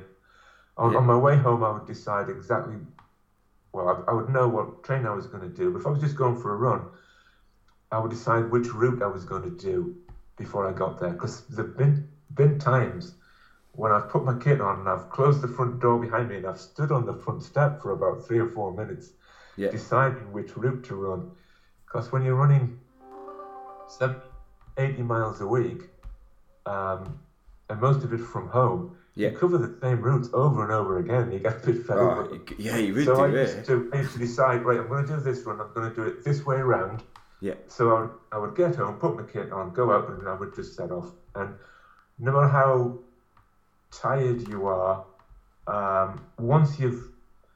once you've got half a mile or a mile in your run, you're fine. Okay. But it's getting started that's sometimes the hardest bit, when you've come back from work and you're tired and you're not in the mood. Yeah, it's just refreshing to hear someone like yourself. You know, you can. It's a good way of doing it as well. You know, a lot of people, you know, they commute to work if they can and things like that. But so during the time that you were you know, you were in heavy training, did you eat well, and did you, you know, and I suppose it relates back to what we're chatting about with Was it all, you know, mainly a balanced diet, fruit, veg? What did you have to? Yeah, I have because I guess because I was brought up this way. I always ate in the evening. I'd always ate a freshly cooked meal, which would have some sort of meat in it and lots of different vegetables. Yeah, okay. Just a typical balanced diet. But the point was, it was real food. Yeah. It wasn't processed. It wasn't. I would occasionally have a takeaway, but that was something unusual. Yeah. Okay. And I used to just have freshly cooked vegetables and some sort of protein, whether it was eggs, fish, or meat. Yeah. And lots of it, because I was doing a lot of work. It's amazing how much you can eat if you're running 80 miles a week. Yeah, yeah. And when you ate, did you ever, like, you know, some people periodise their nutrition? You know, when you did you ever, like, you know, get up and you know, run before breakfast, or you know, did you eat more protein one day than another day, or was it just eat as much food? Absolutely not. Yeah, it was never. Okay. It was never that complicated. I never took nutrition to those sort of lengths. I just ate what I believed was a balanced, healthy diet. Yeah. Okay. And didn't get hung up about it. Yeah. I do think that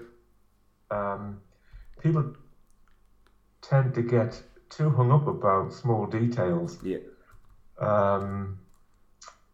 And I don't think it helps. I think that as long as you're feeling well and healthy, and you're doing fine, and you're eating fresh food, you're probably fine. You don't need to be more complicated. Yeah. But all these things you read in the magazines, they're all invariably trying to sell you something. Yeah, yeah. So my advice is just beware. Do I really need this, or, you know, as I said before, is it about my health or their wealth? Yeah, yeah. I was listening to, it was a podcast by Ross Tucker, and it was about technology. You know, like, technology is actually, you know, we in terms of running, it can be a hindrance, or it can actually help your performance, but. I look back and what you guys were doing, and it was so, you know, a lot more simple. You know, all these like GPS watches and things like that. And I take it back when you were running, you know, you were just going out for a run. And did you wear anything on your wrist, or did you? I had one of those. We thought it was incredibly high technology. We had a watch that was also a stopwatch. Okay. So I would time my runs. Yeah, yeah. I kept a record of it in my training diaries, but because I needed that on a watch, because I used, some of the sessions I did were timed efforts just round a course. You know, I'd be doing a run, and every so many minutes I would put in an effort of 2 minutes or 3 minutes, and then run steady for 5 minutes. So I needed a watch with me to be able to do that. Gauge, yeah, yeah. But I think doing a run with a Garmin to just be sure how far it is might be a good idea. Yeah. But constantly having information coming at you. I think you forget about feeling what you're doing. Yeah. And feeling your body and responding to your body and being immersed in the run, like we were talking before about how pleasurable it is to run through a nice wood on a warm sunny day. Yeah. You know, if you've got a watch beeping at you all the time, it just distracts you from enjoying that. I agree with that. I don't know how it's played, but you mustn't let. I feel you mustn't let it take over. It's enjoyment as well, isn't it? You know, if you're always constantly looking at your splits, and you're right. You know, there's a time and a place to do that, and when you're doing your sessions, it's your key sessions. Then that's, you know, a great time to see where you're at and things, and in the easy runs, you know, just record it and go by feel. I think it's definitely good advice. So we've got a series of fartlek questions. So okay. I'm going to fire them out if that's okay. Yeah, so the first one's, what is your favourite distance? Well, it's the marathon. I was going to say it's got to be. Simply because I did so well at it. Pre-race meal. Well, it used to be a big bowl of pasta with sauce on. Okay. So was that the night before the a marathon or something that you would? Yeah. Okay. Cool. Favorite movie? Oh, too many. Shawshank Redemption. Oh, nice. I think we've actually had that one before. I can't remember who. That was tough off the top of my head. Yeah. Okay. Nice. Favorite race? Probably London Marathon. Okay. Rest day or recovery run? Recovery run. Yeah, nice. Favorite session? Favorite sort of key session to do? Oh, I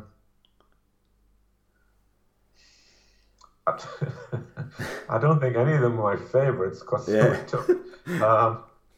I think I used to like doing a session. What I really enjoyed doing was when my good friend Lindsay Dunn used to help me with my training sessions. Yeah, he would organise a training session. He wouldn't tell me what I was doing. And he just got me to warm up and jog up the line. He said, "Right, you do a 400 in this, or do what, and then I'll tell you what to do." And I had no idea what was coming, and I had no idea how long the session was going to last. He just kept telling me, and then he would always, at the end, I'd be shattered, and get me to jog up the line again. And he, just before I was going to go, he said, "No, you're finished now." But I actually really enjoyed those.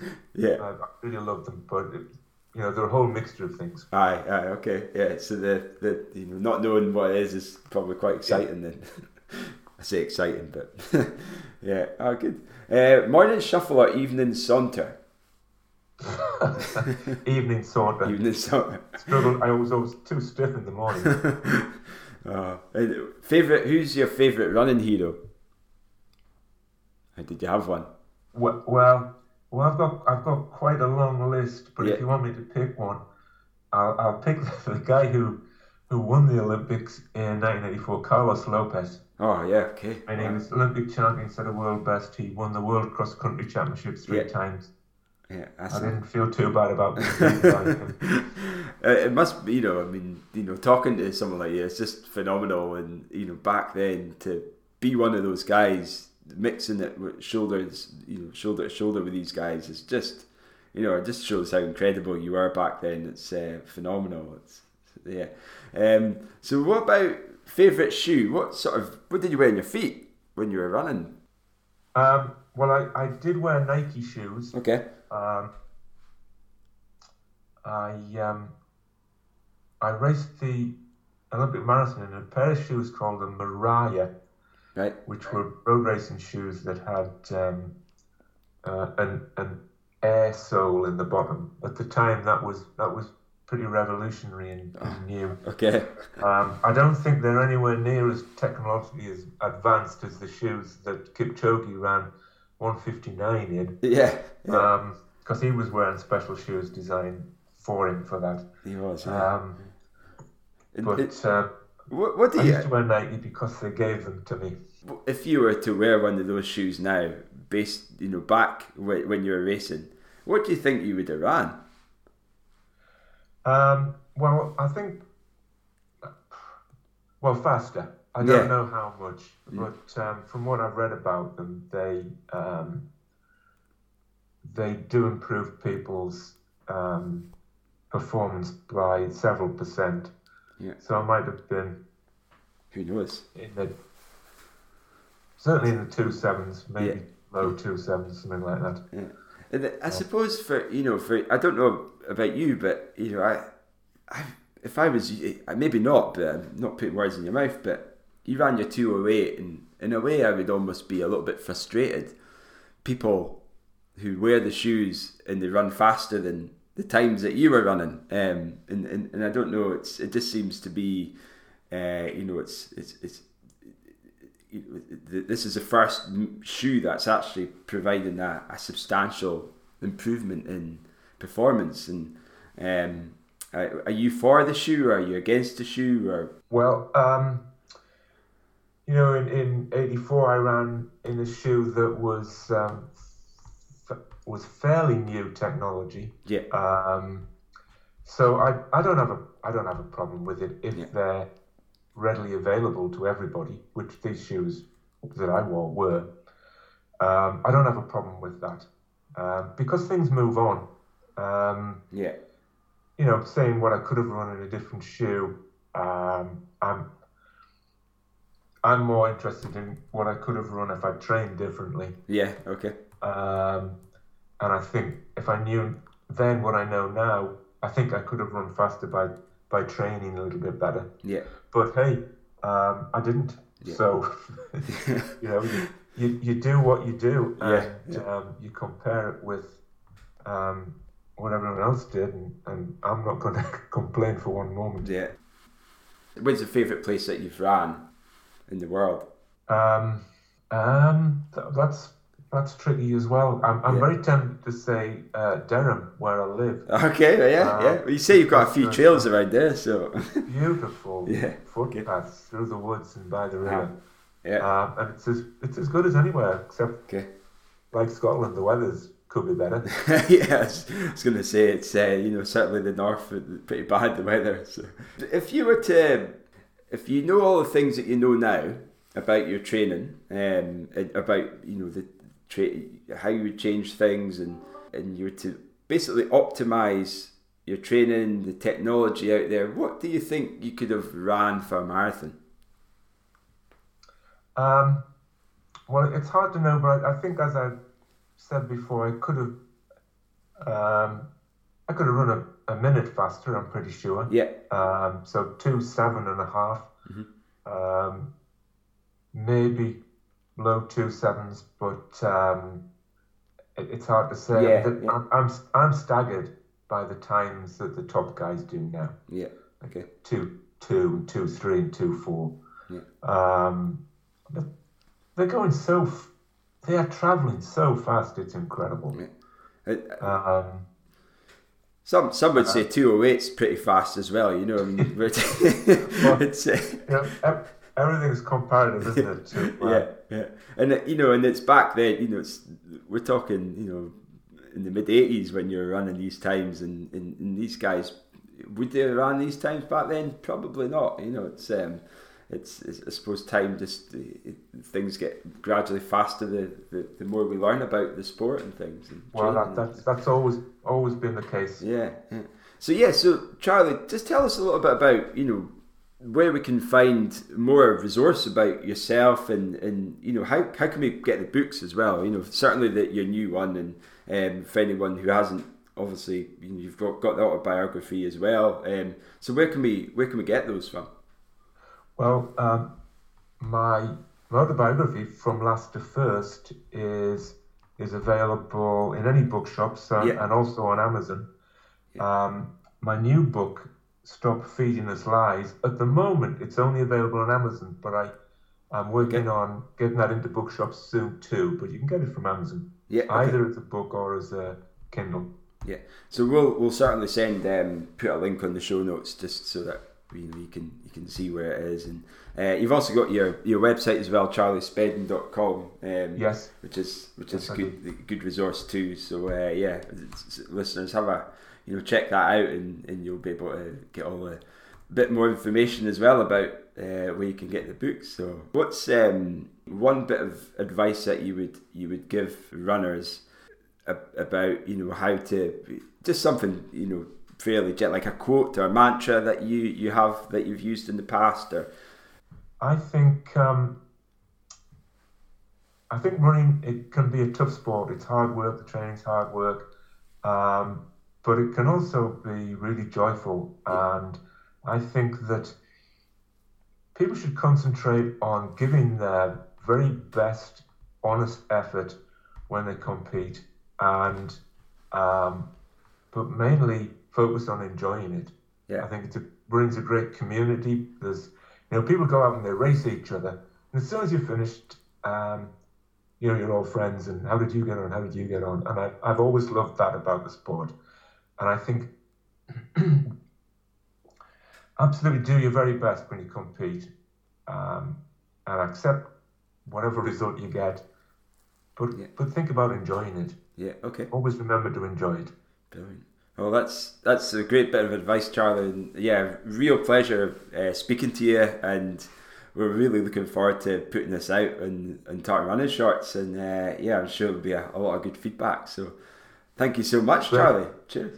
Well, I've really enjoyed talking to you too, Kyle. Yeah, thank you very much. Cheers. Okay. Thanks, Tom.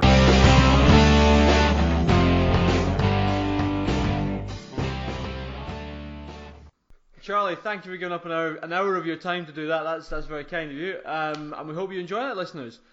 Next up, Running Rants is back, and I've got a rant for you, Kyle. I think we both have a rant here. I think we're mutual grounds with this. We are in agreement on it. So I came across this at... So this is a new thing, isn't it? It's a new fad, isn't it? Well, it's like fad. Vegan. It's like vegan. It's, you know, the new thing that's veganator. What do they call it? Well, vegan at the moment, or something. Veganism, but this is not veganism. This is a running thing that I came across it a couple of times last year at races, and I remember someone like Brian Goodwin telling me this. And it's people who go at races and they're like, I'm racing it, like on the start line, racing as a tempo, and clearly aren't. You know, and it's like I've kind of gotten to the stage. You think, what? You know, why would you do that? Why would you do that? So it's called, this is a new training, type mode, isn't it? It's called tempo racing. Tempo racing. It makes tempo racing. So you race the tempo. You race your tempo run. But I don't understand why people would pay to enter a race, travel, you know. I mean, okay, to be fair, the guy who said this to me, Brian Goodwin, perhaps he was local, but and I've done races where I've not been fussed about the result, but I still like race it, and there's a big difference between a tempo and a race. Well, let's be clear here, right? So you're going to do a tempo, right? You do your tempo in your race, and you get a PB. Yeah, that exactly. That's not a tempo. That's race. That's running fast. That's breaking a. That's achieving your best time. Now, absolutely. If you get a PB, I'm being serious here. If you're, or even a season's best. You go out, you say you're going to do a tempo to the world, and you get a personal best or a season's best. Okay, maybe it's the only race you've done in the year, or the only 10K, you'll certainly get a season's best. So leave it all out. Leave it all out. I mean, I've been guilty of doing races saying I'm going to do it as a tempo, and I end up 9 times out of 10. I'm not going to say I'm doing a tempo. Out. I'm flat out. And I might, you know, I'm going to do a tempo. I'll try and do, but. That, in a way, you don't want to say that. You act a little bit cocky as well. You can't say I'm going to do a tempo and you win the race. Exactly. You just go out and just run just race it. You know, use it as a training session. When you're doing your training sessions, like, or if you're going to do a tempo, don't tell anyone about it. Just do it as a race and just keep your mouth shut, will you? Exactly. I remember when I did Crathes, and my aim was to run Crathes at marathon pace. But I'd done like 8 miles beforehand, so to be honest, it was pretty much flat out. Exactly. But I'd loaded the legs beforehand. And I think maybe it's a sort of.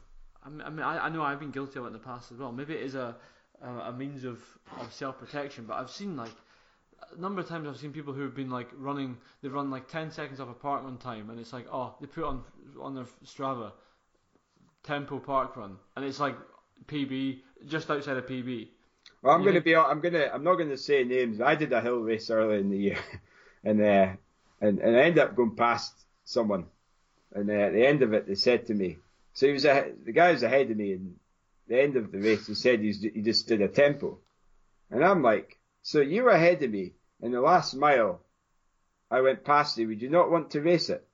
Exactly. He's like, I was doing a tempo. I thought, how can you tempo a hill race? I can't be doing a tempo. I saw you at the end. You were lying on the floor. Spent, you know, it's not a tempo. Yeah. Anyway, it just winds me up, you know. It's maybe not. It's not the crime of the century. It's not a crime at all. It's not. It's you know, when you're saying it's everyone, a confidence issue. Yeah, you're going to go out and you're doing a tempo and you get a personal best. Then it's not really a tempo, is it? But you know, someone wrote this in as a ranting listener, and I tend to agree with it. So anyway, listeners, when you're on the white light, when you stand on that start line, if you're going for it, just either be honest about it or keep your mouth shut. That's people don't want to be demoralised by someone saying they're tempo running and they're technically not. Exactly. Right. Well, talking about some absolute heroes, you know, from tempo. Now I'm sure your man, George Black, wasn't doing a tempo race. He was racing. He was racing. He was out. All out. There's only, I've got to say, we've even had a few requests. Kirsty Harper wrote in, and I absolutely agree with him. We got a few emails and messages to say of George Black's success. It's got to be George Black for the TRS Runner of the Week. Absolutely, the first of the new decade. Exactly. Now, what a privilege that is. You know who? You know, move over world records. TRS Runner of the Week, George Black. Yeah. Lovely, George. Fantastic. George, if you listen, stay tuned. You'll be hearing from us soon. Yeah. If you don't listen, well, some shape or form might be Senior Brian, but that's okay. Yeah. Yeah. I'm going to look that up. So moving on. Upcoming races. Now this weekend we've got the Run Stirling Cross, so excited to watch that. I'm going down, so Fiona's running for the Scotland team, which is really exciting. We've got a bunch of Metros running for the East District team, the likes of Cam Strachan, Ginnie Barron, Claire Bruce, and you know, I mean Cameron I think is in great shape. We actually, do you know what race was that we didn't recap? The indoor 3K. We didn't, did we? Bloody hell. We totally forgot about that, right? Well, we'll come back to it once we finish on this. But Cameron's in great shape. Had a really 8:14 for 3K, which is fantastic last week. So I think he's in good shape. Ginny's in great shape. You know, that was a really good run she had at the at Lumphanan. So that'll be cool. And yeah, we're just looking forward. I'm looking forward to going down, watching it, and I'll hopefully get some TRS coverage on the go. Oh, that'd be dynamite, Tom, as you would say. Dynamite. And yeah, we'll recap on that next week. But listeners, if anyone's going to watch, keep an eye out for me. Come and say hello. If you're running, and it's an open race, I mean, our man Ben Ward-Runbeer, he's running in the open race. Robbie Simpson's running in it as well. This British Cross Challenge. So yeah, exciting weekend coming up. Yeah. So I don't actually have the 3,000 meter results in front of me. But just to round up, I think there's some fast times by the Scots. We did mention, so it was the Scottish Championships as well, wasn't it? It was, yeah. 3,000. So we had, I don't know the guy who ran the race, but I don't think he was he wasn't from Scotland, but the first Scot was Stephen Mackay in a fantastic 8:13. So he got the silver medal, but first Scot. It's a great result from Stephen Mackay of Inverness Harriers, who, great result. And in second place was Miles Edward. Sorry, Miles Edds. Jeez, I'm sure there's a little bit of rivalry between them and Cameron, mind you, but good mates. But yeah, Cameron Strachan. Apologies for that, Cameron. In 8:15, I think it was. Just right behind, just at Pippin Michael Ferguson from Aberdeen Athletics Club for the third place, and Jenny Selman had a great run, so she took the win.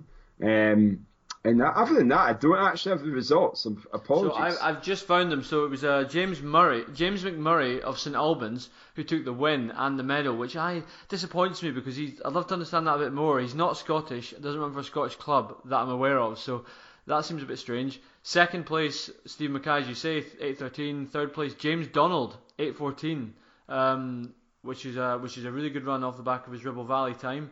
And then just behind him there, Cameron Strachan 8:15, and then apologies. Michael Ferguson 8:15. I missed something. Sorry, James. And on the women's side, yeah, it was a win for Jenny Selman, as you mentioned. But actually, I believe that these results, I've just brought them up, so I'm bringing them up quickly. There was Eloise Walker. Is it Eloise Walker who had I think it was something like 9:20, and she took an under 20 record. I do, yeah, that's right. Yeah, I'm going on memory here. But 9:26 indoor PB and 9:26. So great result for her. Yeah, good result for her. But the actual senior women's gold goes to Jenny Selman, so who we know is in good form. Had a really good run at the Scottish short course 4K last year, which is cool. So. Yeah. Yeah, so apologies. That's a wee bit. Those results are a wee bit butchered there, folks. But it was, the indoor is not usually on our radar, but it's worth capturing because some of the names from the circuit were indeed in action. Absolutely, Tom. So other than that, you talked about Run Stirling this weekend. The Devil's Burden Relay, is that this weekend as well? Is it? I think it's end of January, but the reason I put it on there is because I think the entries are opening soon. So if you're looking to get a team in, now's your time to look online to do that. Well, talking about entries open, I'm going to do a little plug. First race of the year that I'll be organising. Obviously, I was organising the Santa Run, but this is going to be. Slightly longer than Santa Run, slightly more serious, I would imagine. So the date for the Speyside Way Ultra, looking at the 22nd of August, 2020, Saturday the 22nd. So entries will be opening fairly soon, at the end of the month, hopefully. I'm looking forward to taking over the race organising from Sarah Grigger. So. Yeah, sure. It's exciting times, and I'm sure Tom might use that as his first ever ultra, eh? Well, do you know what? I'll give you my word. If I don't run it, I will volunteer. Oh, look at that, eh? A cheeky wee, TRS represent, eh? And actually, because that's that'll be cool. That may be a good way for me to get a feel for the. I say get a feel for what it's like these ultras. I pretty much got that at the UTMB, so I've seen it. I've seen it in raw. Yeah. So well, no, I'll be there. I'll be there in 30 hours for 37 miles. Fingers crossed. Yeah, no, I'll be there with bells on in some capacity.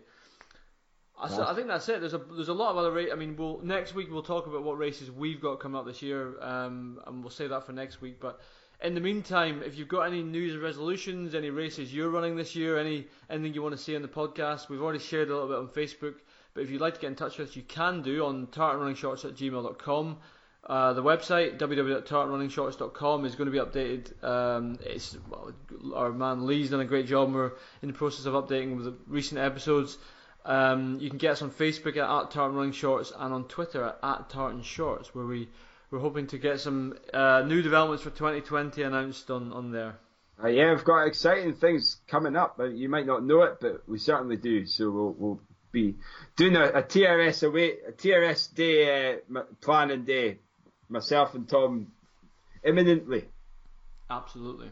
So, well, it was great to speak to you folks. The new decade, and I think having the break's been great, and we've got. I think if we didn't have the break, we would have just been, going through the motions, eh?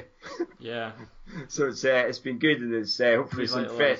Revitalised and re-energised. So, great to speak to you folks, and we'll see you all next week, hopefully.